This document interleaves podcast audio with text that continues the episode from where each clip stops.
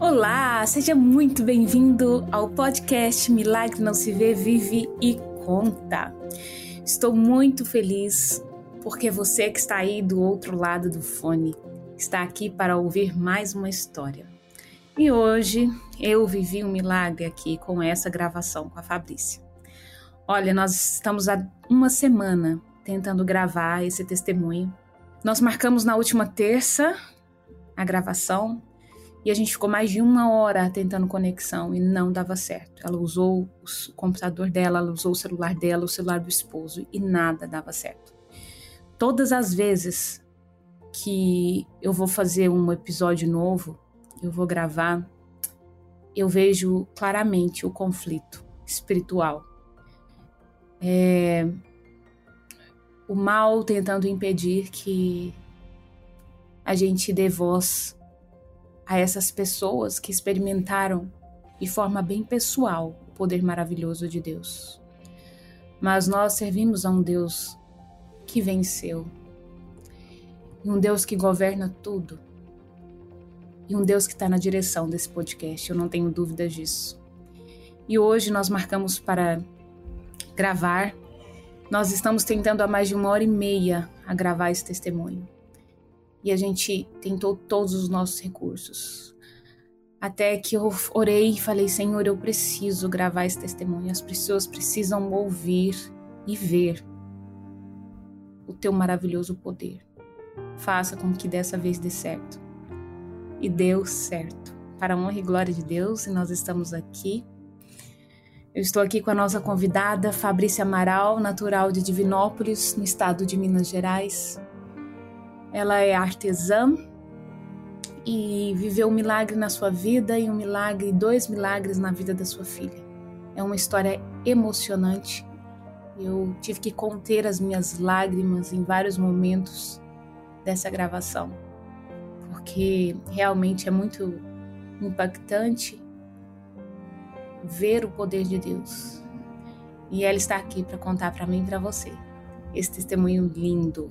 E se você tiver curiosidade para conhecer a nossa convidada, vai lá no nosso canal no YouTube, Milagre Não Se Vê, Vive e Conta.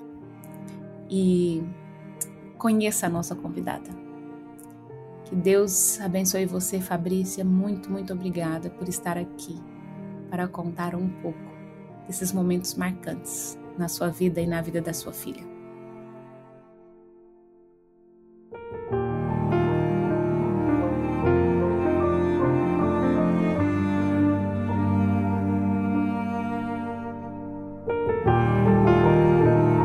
Fabrícia, tudo bem? Oi, Bruna, tudo bem? Muito obrigada por ter aceitado o meu convite, compartilhando conosco a sua história de vida, o seu testemunho de vida maravilhoso, não só seu, mas da sua filha também. Eu louvo a Deus pela sua vida, porque eu tenho certeza que, essa, que esse testemunho de hoje vai abençoar a nossa vida, a vida das pessoas que estão nos vendo e nos ouvindo também através do nosso podcast. E eu quero muito que você fique à vontade ao compartilhar sua história e saiba que meu coração está aqui, ó, agora muito feliz porque deu certo. Pessoal, nós tentamos gravar duas vezes, hoje é o segundo dia. Nós estamos tentando fazer essa conexão há mais de uma hora. E eu fiz uma oração e falei, Senhor, por favor, que dê certo, porque eu preciso que esse canal, que essa história vá para o meu canal. E mais um milagre foi realizado aqui, deu certo, e eu estou muito feliz, meu coração, amém. Meu coração está repleto de alegria, tá bom? Eu te agradeço pela oportunidade de mostrar para as pessoas que realmente Deus é um Deus de milagres e que amém. ainda hoje, né, ele faz grandes milagres em forma de várias, de várias formas, né, de várias maneiras ele tem para fazer os milagres na nossa vida. Muito obrigada pela oportunidade. Que bom. Então, Fabrícia, você viveu não só um milagre, mas alguns milagres. Três milagres que eu experimentei intensamente. Amém. E eu queria que você ficasse bem à vontade para compartilhar conosco essas histórias de milagres que você tem. Então, eu sou técnica de enfermagem, né, por formação, e pedagoga, e eu atuei, a primeira profissão assim que eu atuei foi técnico de enfermagem, e eu trabalhei bastante tempo na unidade de é, maternidade do hospital é, regional aqui da cidade. Então, eu via muitos bebês nascendo e as mães, e eu podia ajudá-las, né, com o que eu conhecia, cuidar dos bebês, receber o bebê na hora do parto, e era muito bom. Então, a minha vida inteira eu quis ser mãe, e eu, assim, ansiava muito por esse momento. Então, eu me casei e já não trabalhava lá mais na, na maternidade, mas eu idealizei o meu parto, porque eu conhecia tudo de maternidade, né? Então, eu casei, engravidei. Você viu vários nenéns nascendo, vários Muito. bebês. Oh. Quantos anos você trabalhou lá, Fabrício? Eu trabalhei lá em torno de sete anos, né? Na, na, na maternidade, eu trabalhei dois, dois para três anos. É, o restante foi em clínica médica mesmo. Mas era muito gostoso. Eu vi muitos bebês, pude ajudar muitas mães a ensinar a amamentar, a ter o cuidado com o bebê, no banho, né? Tudo isso. Era muito gostoso. Então, quando eu engravidei, para mim foi assim, a realização de um sonho mesmo. Deus estava me dando ali o maior presente da minha vida e eu ansiei muito por esse momento. Então, foi um momento muito feliz. Meu esposo ficou muito feliz, nossas famílias, né? E o tempo todo eu orava e pedia a Deus, assim, para eu conseguir educar ela, porque eu era muito, assim, impaciente. Então eu tinha medo, porque o bebê é, é tudo no tempo dele, não é no nosso tempo. Então eu tinha muito medo, né, de não conseguir. Mas eu ficava tranquila, porque na parte técnica eu sabia. Mas a parte de, de ser mãe ali era mais complicado. Mas eu fiquei muito feliz e a minha gestação foi muito tranquila até o quinto mês. E no quinto mês de gestação, eu trabalhava na Secretaria de Saúde da cidade nessa época. E todos os dias que eu chegava para trabalhar, as minhas amigas falavam comigo: hoje você está muito inchada, é, você já foi ao médico, você já olhou, até a sua orelha hoje está inchada. E eu achava que estava normal, né? Assim, eu não tinha nenhum sintoma, nada. E aí, é, num dia é, determinado, numa terça-feira, eu não me sentia muito bem, mas eu já tinha consulta. E nesse dia, todas as pessoas que me paravam no meu trabalho falavam: Nossa, como você está inchada hoje? Eu não conseguia ver isso. Não sei se porque eu não queria ver, né? Se eu estava assim, um pouco bloqueada para ver, porque eu sabia que o inchaço podia ser um sinal né, de alerta, ou se porque realmente as pessoas viam diferente. Uhum. Mas eu fiquei triste, mas eu tinha uma consulta marcada naquele dia, então eu saí do trabalho e fui na consulta. E lá dentro do consultório da minha médica, eu senti uma dor muito grande nas costas é, durante a consulta. Então eu fiquei lá em observação e ela falou: Olha, hoje você está muito inchada, sua pressão começou a dar uma pequena oscilada, nós vamos acompanhar de perto. Então quero te ver de novo amanhã. E na quarta-feira eu não consegui voltar no consultório por motivo de trabalho. E aí na quinta-feira eu passei muito mal. Eu senti uma forte dor, era uma cólica misturada com uma dor nas costas. E eu não sabia o que estava acontecendo. E realmente nessa quinta-feira eu reparei que eu estava bastante inchada, com uma pequena falta de ar e tudo. Então eu liguei para o meu esposo, porque ele trabalha viajando. E ele chegaria só na sexta. Mas Deus é tão misericordioso que ele teve um problema no trabalho e ele teve que vir embora na quinta-feira. Aí ele falou assim: Eu já estou chegando em Divinópolis. Pode ficar tranquilo que eu vou te levar no hospital. Então nós fomos correndo para o hospital. Eu estava com muita dor. Então eu cheguei lá e eu conhecia muita gente dentro do hospital, porque eu trabalhei lá né, quase 10 anos. E aí, quando eu cheguei lá, todo mundo olhava para mim e falava assim: Nossa, você está muito inchada. Não tem condição da sua pressão tá normal. Nós vamos olhar sua pressão. E aí, minha pressão começou a oscilar. Então, ela já estava ali 15 por 9. E eu senti muita dor ao ponto de tomar morfina e não resolver. Então, eu ficava deitada, estava difícil, sentada piorava, em pé eu passei assim, foi uma noite muito ruim, muito difícil mesmo, até conseguir controlar as dores que eu estava sentindo. E aí eu fiz um ultrassom e eles descobriram que eram pequenos cálculos devido ao inchaço que eu estava. O rim não estava conseguindo é, retirar esses cálculos, né, é, fisiologicamente. Então eles estavam se mexendo lá dentro do meu rim e causando aquela dor. Então, eu fiquei internada na quinta, na sexta, e no sábado de manhã, minha médica passou e falou assim: Olha, eu vou te oferecer uma medicação que é para amadurecer o pulmão da Isabela, porque eu tenho comigo que a sua pressão não vai voltar mais ao normal e nós vamos ter que fazer o seu parto prematuro. Aquilo para mim foi assim, meu. foi tirou o meu chão sabe? Eu fiquei assim. Você estava com quantos meses, Fabrícia? Eu, eu tinha completado seis meses, né? Uhum. É, tinha saído do quinto mês para o sexto. Certo. Então, assim, eu fiquei sem chão e, e eu perguntei a Deus por que aquilo. Mas larguei. Eu não conseguia nem orar é, é, com convicção de que ia resolver, porque eu estava muito triste. Então, eu estava ali, assim, segurando mesmo, para não desestabilizar a minha família, minha mãe, meu esposo, né? Uhum. E aí, eu tomei aquele remédio no, sábado, 11h30, e no domingo também. Eram duas doses. E aí, eu pedi para ela, falei assim: olha, deixa eu ir para casa, porque eu não tenho nada pronto. Eu não tinha nada ainda, roupa, eu não tinha comprado nada ainda. Eu tinha fralda eu tinha feito o chá de fraldas, eu tinha o berço que a minha mãe tinha me dado, uma manta que a minha sogra tinha me dado. Então, eu tinha essas coisinhas assim que eu fui ganhando, né, pessoas mais próximas. Eu não tinha roupa, eu não tinha preparado nada. Ela Porque, falou assim: olha. Geralmente a mãe começa a preparar tudo depois do seu sétimo, oitavo mês, né? Eu ia tirar férias em setembro, porque ela nasceria em outubro. Então, eu ia tirar férias em setembro e ia providenciar tudo.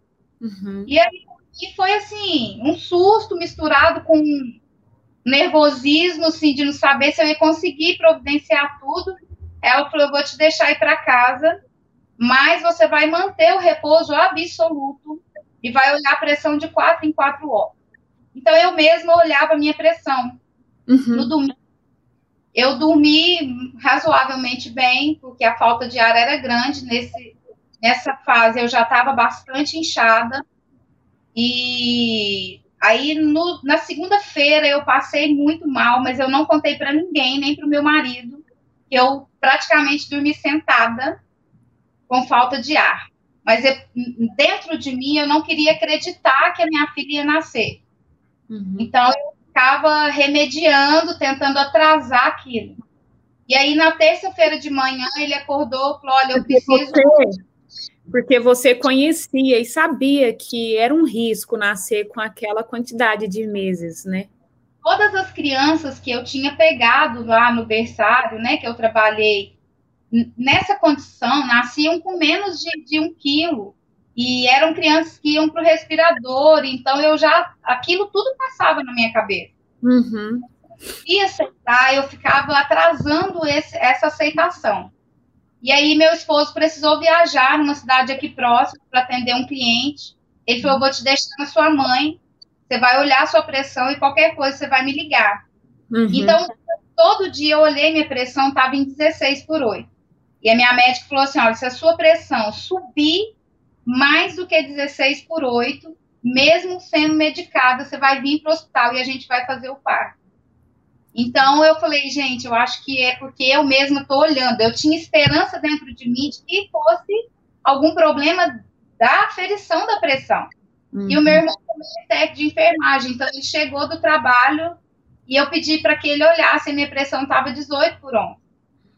Então, aquela hora eu dei um grito lá na minha mãe, falei com ela que a gente tinha que ir hospital, que ela ia nascer. E eu fiquei emocionada de contar essa história várias vezes durante esse relato. Eu vou me emocionar porque foi difícil para mim, sabe? Não ter a gestação até o final, não foi nada fácil. as pessoas podem não entender isso, mas quem é mulher e quem tem filho entende como é gostoso você chegar no final. Eu não tive isso, eu não sei o que é. Entendeu? Então, aquela hora eu dei um grito assim de desespero. Meu pai já pegou o carro e a gente foi direto para o hospital. Passei em casa só para pegar umas roupas para mim, porque até então eu não tinha ainda nada para ela. E aí eu fui para o hospital.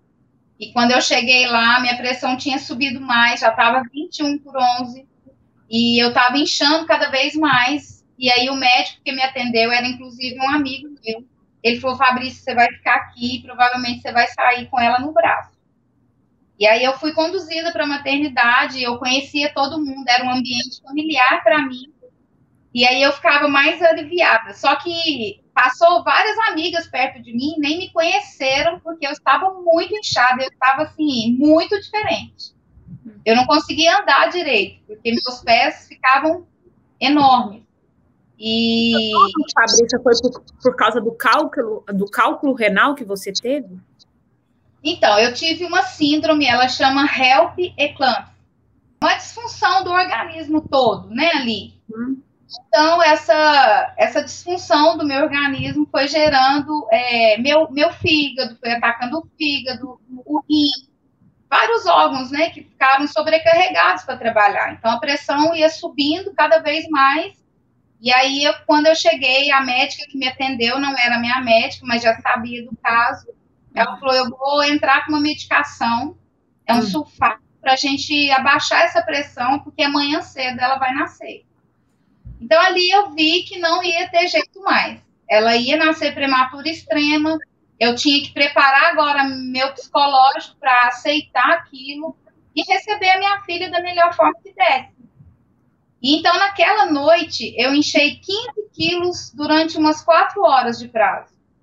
Misericórdia. Eu e eu continuava inchando. A minha mãe é, ficou assim do meu lado a noite toda, e ela, não, eu, não, eu não tinha lugar. Eu ficava sentada, estava com falta de ar, deitada piorava. E foi uma noite terrível, a noite parecia que não acabava mais. E aí, pela manhã, eu comecei a, a ligar para as pessoas, contei para minha avó, né, que na época, hoje ela já é falecida, na época ela estava velhinha, então deixei para contar ela é, pela manhã. E eu liguei para ela e ela falou assim: vai dar tudo certo. Amém. Não precisa chorar, não, vai dar tudo certo. Eu vou rezar aqui para você. E ela falava comigo e aquilo me encheu de, de coragem, né? Porque a matriarca da minha família me dando força foi muito gostoso.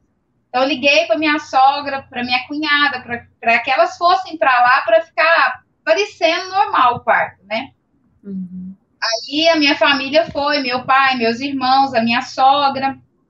E quando eles chegaram lá, eu custei a ficar em pé para tirar uma foto, porque eu estava muito inchado. E aí eu entrei para a sala de parto uma sensação muito gostosa de viver o melhor momento da minha vida, porém misturado com medo é, de que desse alguma coisa errado e a minha pressão muito alta. E isso fazia com que a minha pressão ficasse oscilando, porque eu estava muito ansiosa Aí, quando eu deitei lá na maca, o anestesista chegou na sala e falou: Olha, é, nós vamos fazer a hack. Me explicou todo o procedimento, né, eu já conheci, mas é um padrão. Uhum. E, e, aí eu falei com ele que eu já sabia, mas que, né, que ele podia iniciar é, o procedimento. E ele tentou oito vezes fazer a hack em mim. E ele não conseguiu. Porque não, eu estava. Uma, e é uma, uma anestesia muito perigosa, né? Muito. E eu estava tão inchada que onde ele colocava o dedo para anestesiar, ficava marcado os dedos dele. Afundava o dedo dele. Aí ele falou: Olha, eu não vou tentar mais. É, uhum. É, nós vamos fazer uma anestesia geral nela, porque a pressão dela está subindo, porque ela está ficando mais ansiosa. Aí, naquela hora, eu fiquei muito brava, assim, comigo e fiquei brava com Deus, sabe? Eu não sei se a gente pode usar essa expressão, mas eu fiquei eu fiquei muito nervosa naquela hora. Eu falei, Senhor, o Senhor está aqui comigo. Por que, que eu não posso ter a mínima oportunidade de ver a minha filha nascer? Por que, que eu não posso ter um mínimo de normalidade no procedimento? Já está sendo tudo tão diferente. E eu queria aquilo ali com o mínimo de normalidade. Então eu orei, brava com Deus, e eu falei, Senhor, ele vai tentar mais uma vez e ele vai conseguir, porque eu tenho fé que vai dar certo. Amém. E aí ele falou comigo, ele falou assim, Fabrícia, eu vou tentar a última vez, porque eu nunca fiz isso, nem na faculdade, de anestesiar tantas vezes o mesmo paciente. Eu vou tentar a última vez, se não der certo, nós vamos fazer geral. E a anestesia geral, para mim, que estava com uma pressão de 20, ela era arriscada demais. Então, Deus ouviu a minha oração. Então, o meu milagre começou ali. E a Raque pegou, imediatamente ele já me deitou, pegou, é, a Raque pegou, deita ela, porque a gente não pode perder. Não tem como fazer outra Raque nela, ela tá muito inchada. Então, a minha médica, muito boa, né, assim, ela foi um anjo para mim. Porque ela colocou umas músicas assim, bem suave, instrumental para me acalmar ela conversava comigo, ela punha a mão em mim, porque eu sentia falta de toque naquela hora. E aí, naquela hora que eu deitei, eu perguntei se meu esposo já tinha chegado, ele já ia entrar, e aí eu orei comigo mesmo. Falei, Senhor, agora vai nascer, não tem outro jeito. Então, que o Senhor faça o melhor, faça a sua vontade na minha vida e na vida dela. Mas se né, porventura tiver que acontecer alguma coisa, que o senhor permita que eu pelo menos veja minha. E então o parto começou, né, ali, normal, e a minha filha nasceu é, às 11h24, exatamente quando estava completando o período que o, a medicação que eu tomei lá naquele sábado, ela precisava de três dias para ela agir. Naquele momento, a medicação estava agindo, a minha filha nasceu com seis meses de gestação, 2 quilos, 44 centímetros e nasceu chorando, que já foi o primeiro milagre. O pediatra dela... 44 centímetros é grande, né, ô, ô Fabrícia? Grandinha, ela não nasceu igual eu pensava, assim, ela vai nascer com menos de meio quilo, né? Porque seis meses, nem terminei seis meses ainda, então ela nasceu chorando. E aquilo ali foi o primeiro milagre para mim. Porque quando, ela, quando eles tiraram ela, que eu ouvi o chorinho dela, a minha emoção foi tanta que a minha pressão subiu mais, as minhas retinas descolaram e tudo ficou nuveado nos meus olhos. Então eu só via vulto. Mas para mim estava ótimo, porque eu estava ouvindo ela chorar. Uhum. Aí o pediatra, meu amigo, aí ele falou assim: ela é bonita demais. Eu falei, como? bonita, não dá nem para ver direito, né? E graças a Deus ela não precisou de ficar entubada. Ela foi para um respirador simples que eles colocam para dar um confortozinho, né? Porque acima de tudo ela era um prematuro extremo. E aí, naquele momento, eu descuidei de mim, fiquei pensando nela e agradecendo. Para mim já tinha acabado. Até que o anestesista chegou e falou com a minha médica que a minha recuperação tinha que ser no CTI. Então, eu fui para o CTI. Quando eu saí da sala de parto, eu não vi ninguém da minha família, porque não podia ficar no corredor, né? Então, eles tiraram todo mundo, eu não vi ninguém. Eu fui para o CTI, cheguei lá assim. Ai, que falta de falar com alguém, de perguntar como que ela estava, de saber. Ninguém me falava nada, mas eu já estava assim, confiante que Deus já tinha feito o melhor. E ainda, o melhor ainda estava por vir, né? porque não era só até ali o meu milagre. Então, eu fiquei em dificuldade de CTI também, né? Passei dois dias lá, não foi nada fácil, mas eu não estava nem preocupada comigo mais. Eu estava preocupada com ela.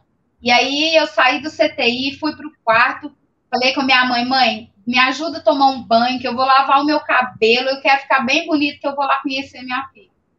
E aí, eu me preparei para aquilo, e a minha ansiedade era tanta que eu não consegui nem esperar os colegas teste de enfermagem para me levar lá, não, na UTI neonatal. Eu mesma fui andando, eu não podia nem andar, mas eu fui andando sozinha para ver ela, porque eu estava com muita vontade de ver ela, de pegar, pelo menos saber como que ela estava. Então, eu entrei no, no CTI infantil, quando eu entrei, eu escutava vários murmúrios, né?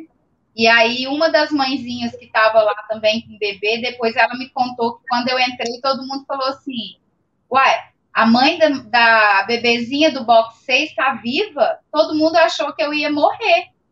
Então eu falei assim: Nossa, eu estou muito viva e eu vou ficar uhum. viva minha filha crescer. Amém. E aí, mais força. E eu vi o rostinho dela a primeira vez. Não tem preço, não sei te contar a minha emoção, não sei te explicar o que eu senti naquela hora. Eu via, assim, o mais absoluto amor de Deus ali, deitado, respirando sozinho. Então, para mim, já foi uma grande vitória. E aí, no outro dia de manhã, os pediatras passavam e falavam para gente como que o bebê estava, né? E passavam um boletim. E aí, o pediatra lá da, da UTI passou e, e eles são assim, eles são muito verdadeiros, eles não escondem nada da gente, porque a gente precisa estar preparado, né? Uhum. Então, olha, ela tem uma hemorragia intracraniana, essa, intra, essa hemorragia pode causar vários problemas, porque ela está com um grau bem avançado, então ela pode, ela pode não enxergar, ela pode não ouvir, pode atrapalhar desenvolvimento motor, né? Vários uhum. problemas. E aí começou a minha. Tipo, eu comecei a pedir oração. Eu liguei para amigos que estavam nos Estados Unidos, eu liguei para pessoas que estavam em várias cidades aqui do Brasil, é, para pessoas que conheciam é, outros adventistas, outras denominações, a minha família. Então, muito mais de 500 pessoas oraram por nós. Amém. E a gente repetiu o exame no outro dia. Então, as orações foram intensificadas para esse propósito. Uhum. E aí, quando ela foi repetir o exame, como eu já, já tinha recebido alta, é, eu fui acompanhá-la e o médico que fez o exame de é, um ultrassom de transfontanela, que chama, né? Eles uhum. fazem a muleirinha, que a gente conhece como muleira do bebê. Então, eles fizeram esse ultrassom e ele falou assim: Eu não consigo enxergar nenhuma hemorragia mais. Secou. Amém. Era de ajoelhar no chão e agradecer a Deus, porque ele ainda me ouvia. Amém só não fiz isso porque eu não conseguia, porque eu ainda estava operada e não conseguia, mas eu comecei a chorar e falar para ele que Deus havia colocado a mão. Amém. E a gente voltou, né, para UTI. Até então eu não tinha pegado ela no meu colo, porque não podia, né? É, ela estava recebendo ainda a, os atendimentos da, da UTI. E aí a enfermeira da UTI era amiga minha, ela falou assim, você quer pegar ela no colo? Ai, como não quero? e aquele momento foi assim, o melhor de todos. E aí eu peguei ela, olhei para o rostinho dela falei, nossa, como que ela já é uma guerreira. Como ela já é uma guerreira. Ela é a menina dos olhos de Deus, sem dúvida. Amém. E aí eu voltei para casa e era um tormento voltar para casa, porque eu chorava a noite toda esperando o outro dia para ir para a UTI ficar com ela, para tirar o leite, né? Enfim, é, não foi nada fácil. Então, é, nós fomos para pediatria. Você conseguiu amamentar ela, Fabrício? Consegui. Ah, aí a gente foi pediatria, e aí a fonoaudióloga que atendeu ela, uma gracinha também, foi outro anjo na nossa vida, porque Deus ele envia pessoas preparadas, né, para atender a gente. Com certeza. Ela foi assim uma pessoa que eu até hoje eu estimo ela, eu oro por ela e por toda a equipe do CTI infantil, uhum. que eles cuidavam dela muito amor, tá? E todos foram instrumentos do Senhor ali naquele momento para completar o milagre, né? Sem dúvida. E aí quando eu cheguei na pediatria, né, com ela, a fonoaudióloga falou assim: olha, hoje vai ser um dia difícil para a Isabela. Ela precisa sugar o seu leite, engolir e respirar ao mesmo tempo. Como ela é prematura, talvez ela não consiga fazer isso. Não se preocupe que ela vai aprender. Pois ela pegou, ela sugou, engoliu, respirou e queria continuar sugando. Amém. Graças ela é muito esperta, muito esperta desde bebezinha e mamou, e eu fiquei muito feliz. Rapidamente ela recuperou o peso para a gente vir para casa. E quando eu cheguei com ela em casa no dia da alta, é, o pediatra falou para eu marcar né, uma consulta com o pediatra dela. Então a gente já chegou em casa, no outro dia já tinha consulta.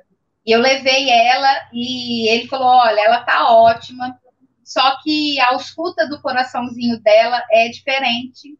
Ela tem um, um sopro, alguma coisa desse tipo. Nós vamos ter que fazer um, um eco, né, um ecocardiograma para a gente ver. Então, eu fiz esse eco e realmente deu um problema na válvula dela. Chama é, artrose pulmonar. Uhum. Ele me encaminhou para Belo Horizonte, né, que é a capital mineira, aqui onde a gente tem mais recurso nessa área de cardiologistas especializados em bebês prematuros. Uhum. Então eu fui e lá eu ganhei de presente de Deus uma anja também, que foi a doutora Cristiana, que assim, ela ela cuida do bebê e da mãe, ela não cuida só do bebê. Amém. E todas vezes que eu chegava lá, ela tinha muito carinho comigo e com a Isabela. E aí, na primeira consulta, ela já falou assim: olha, a válvula dela é muito aberta. E é um, assim, é raro fechar sozinho. Nós vamos operar ela. Mas não precisa preocupar, eu não vou rasgar o peitinho dela, a gente vai tentar fazer por cateterismo mas uhum. ela vai ficar no CTI de novo. E eu vim embora muito triste, mas vim embora é, confiante que Deus faria o melhor, porque ele já tinha me provado que ele estava fazendo o melhor por nós duas. Amém. Eu vim para casa e comecei de novo a minha rede de oração intercessória. Amém. Fui contactando com os irmãos, com os meus amigos, né, com a minha família, e nós começamos a orar de novo porque no outro mês eu voltaria com ela para fazer exames pré-operatórios. Uhum. Então eu voltei, e quando eu cheguei lá, ela falou assim: olha, é, eu não vou fazer os exames ainda, porque eu estou ouvindo algo diferente no coração dela. Eu já fiquei angustiada. Ela falou assim: calma, eu vou fazer outro eco e a gente conversa depois. E ela fez esse exame, e no final ela virou para mim e falou: Olha, é um caso em um milhão que a válvula abre sozinha e a da Isabela está abrindo sozinha. Aquela hora, meu desejo era de cair de joelhos e agradecer a Deus ali na frente de todo mundo, porque foi mais um milagre que eu ganhei. Então, as, os nossos retornos eram frequentes, né? E cada dia que eu ia na consulta com ela, a válvula tinha aberto mais. Hoje, a gente recebeu alta para acompanhamento de dois em dois anos. E a última consulta que a gente fez o ano passado, ela falou: olha, tá quase normal, quase nem perto. Então, assim, hoje a minha filha tem quatro anos. A Isabela é uma menina esperta, é uma menina dócil, meiga, muito arteira, mas quando eu, muito. Ela ah, ama brincar de igreja. Ela gosta de cantar. Ah, então ela separa cadeiras e coloca e canta. Nós estamos vivendo um período de quarentena, então ela está sentindo muita falta e ela mesma monta a igreja ali na sala, e canta e prega. Ela mesma faz as coisas dela ali brincando.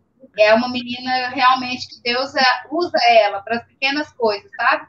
Amém. E eu e grata, espantada de ver como os milagres eles acontecem na nossa vida assim. Às vezes a gente não percebe que o milagre é tão grande. E naquele momento ali eu percebi que foi um milagre atrás do outro acontecendo. Ela, ela é uma menina assim, o pediatra dela, todas as vezes, desde a primeira consulta até hoje, ele fala que quando a gente entra no consultório, somos dois milagres entrando no consultório dele.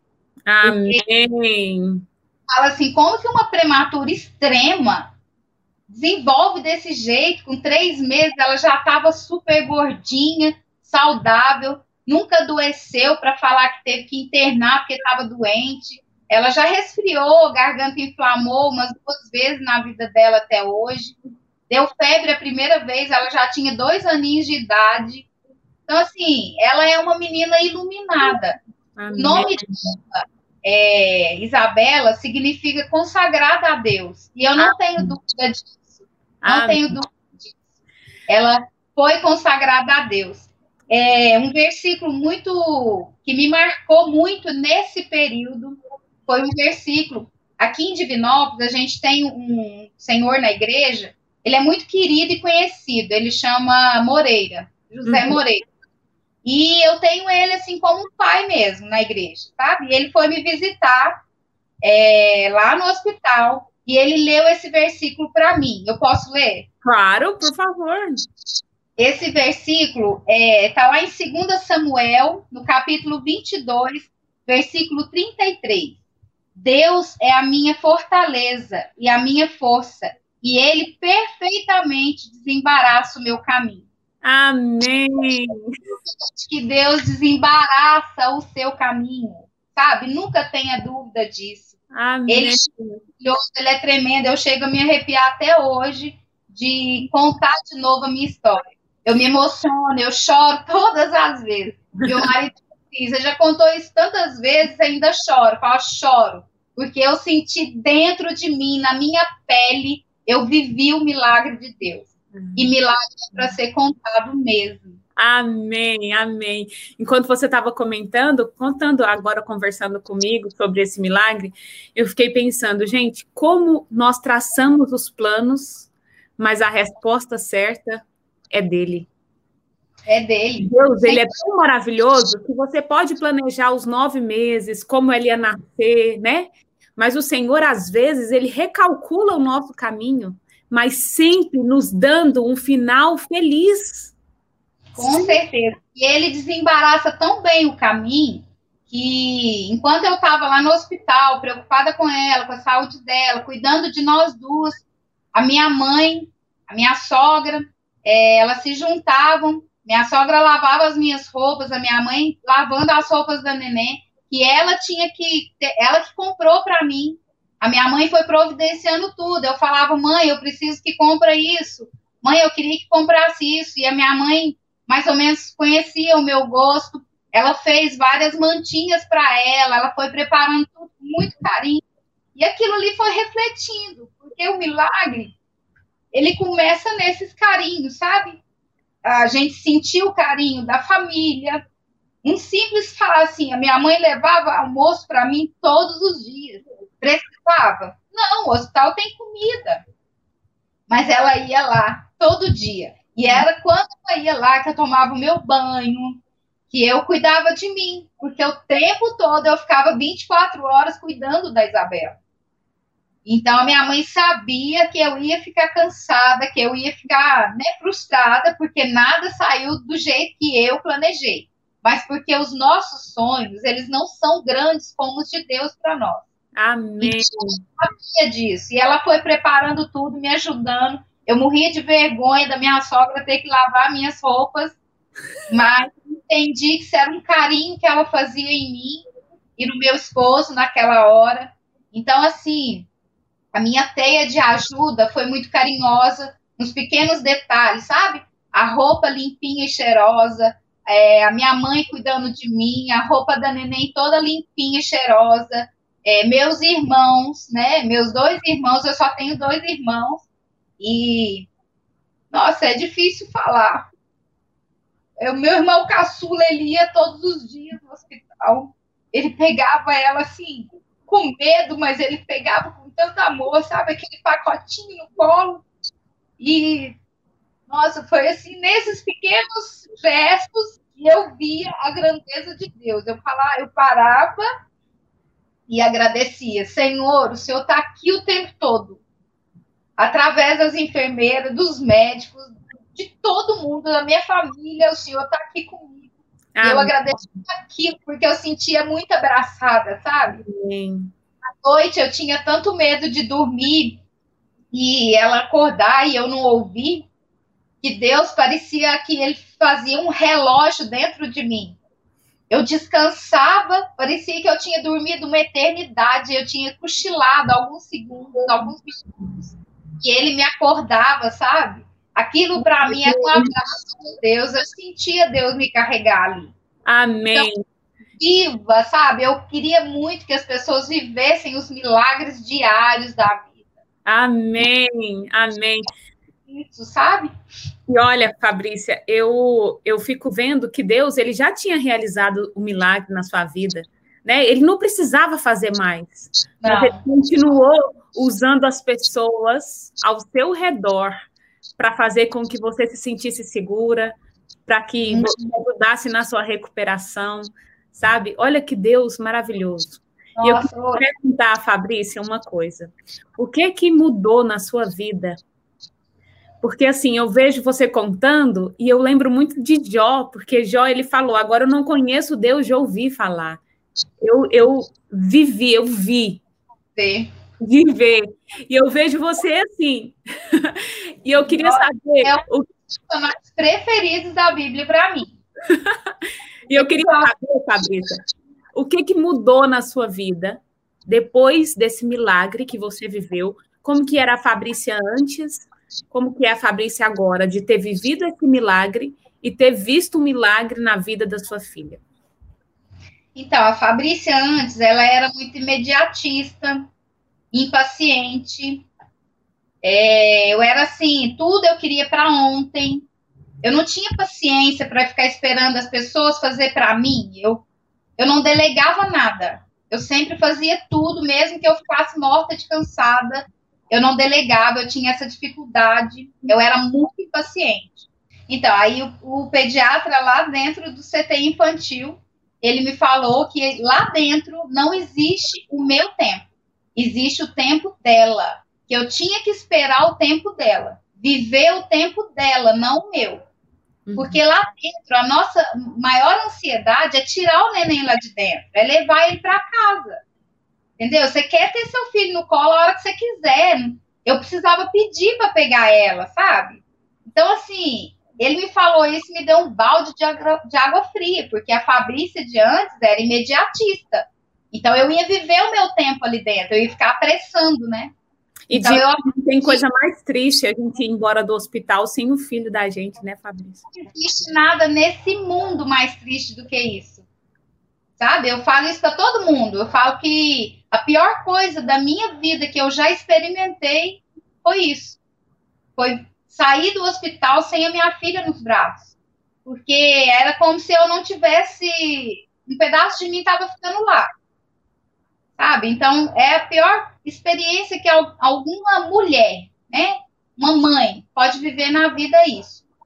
Então, assim, a partir daquele momento, virou uma chave na minha cabeça e no meu coração que eu tinha que aprender a ter paciência, e Deus, ele não vai colocar um saco de paciência na porta do seu quarto.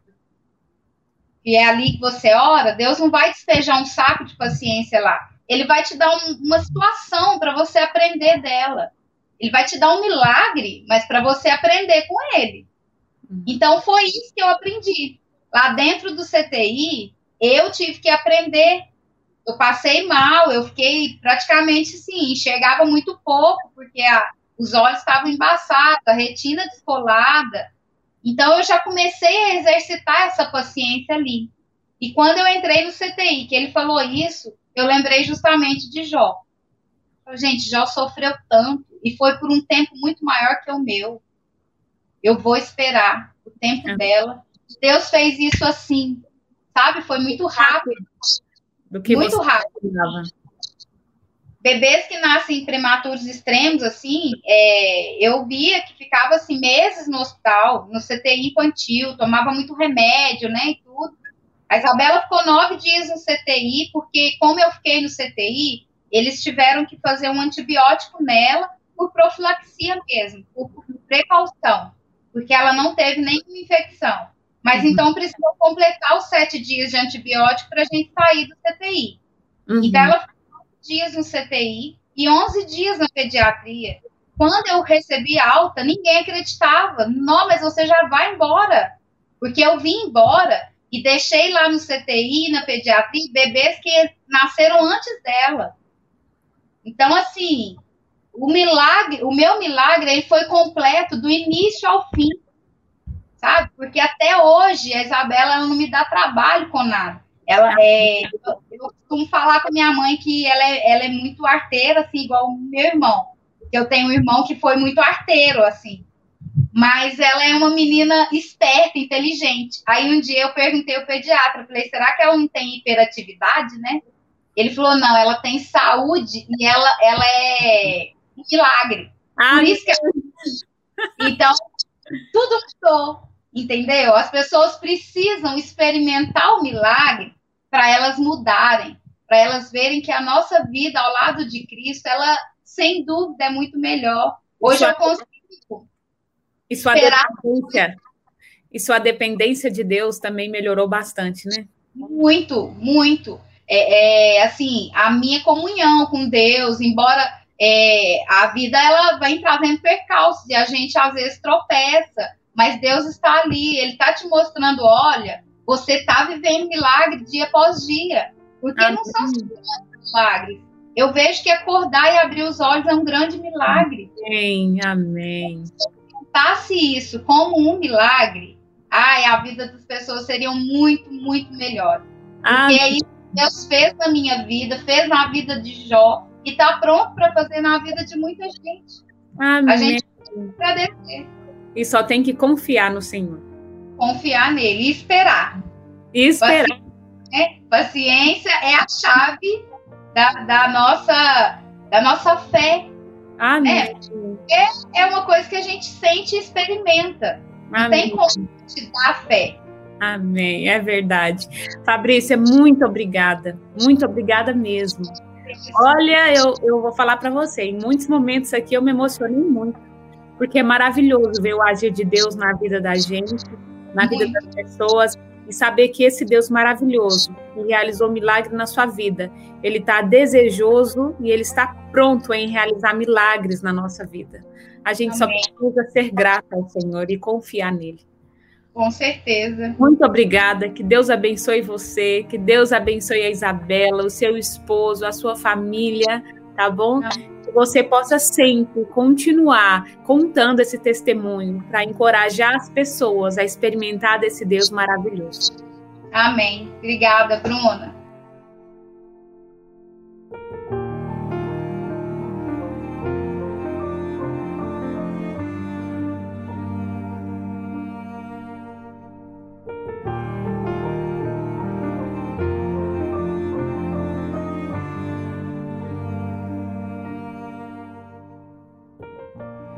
E aí, gostou dessa história? Então compartilhe o link com seus amigos. E se você ficou curioso para conhecer o nosso convidado, nós também temos um canal no YouTube. Milagre não se vê, vive e conta. Lá você terá a oportunidade de conhecer os nossos convidados, de ver os nossos convidados. Também me siga nas redes sociais, @oliver_bruna. Lá você vai ficar por dentro de todas as novidades do podcast e também do nosso canal no YouTube. Espero você!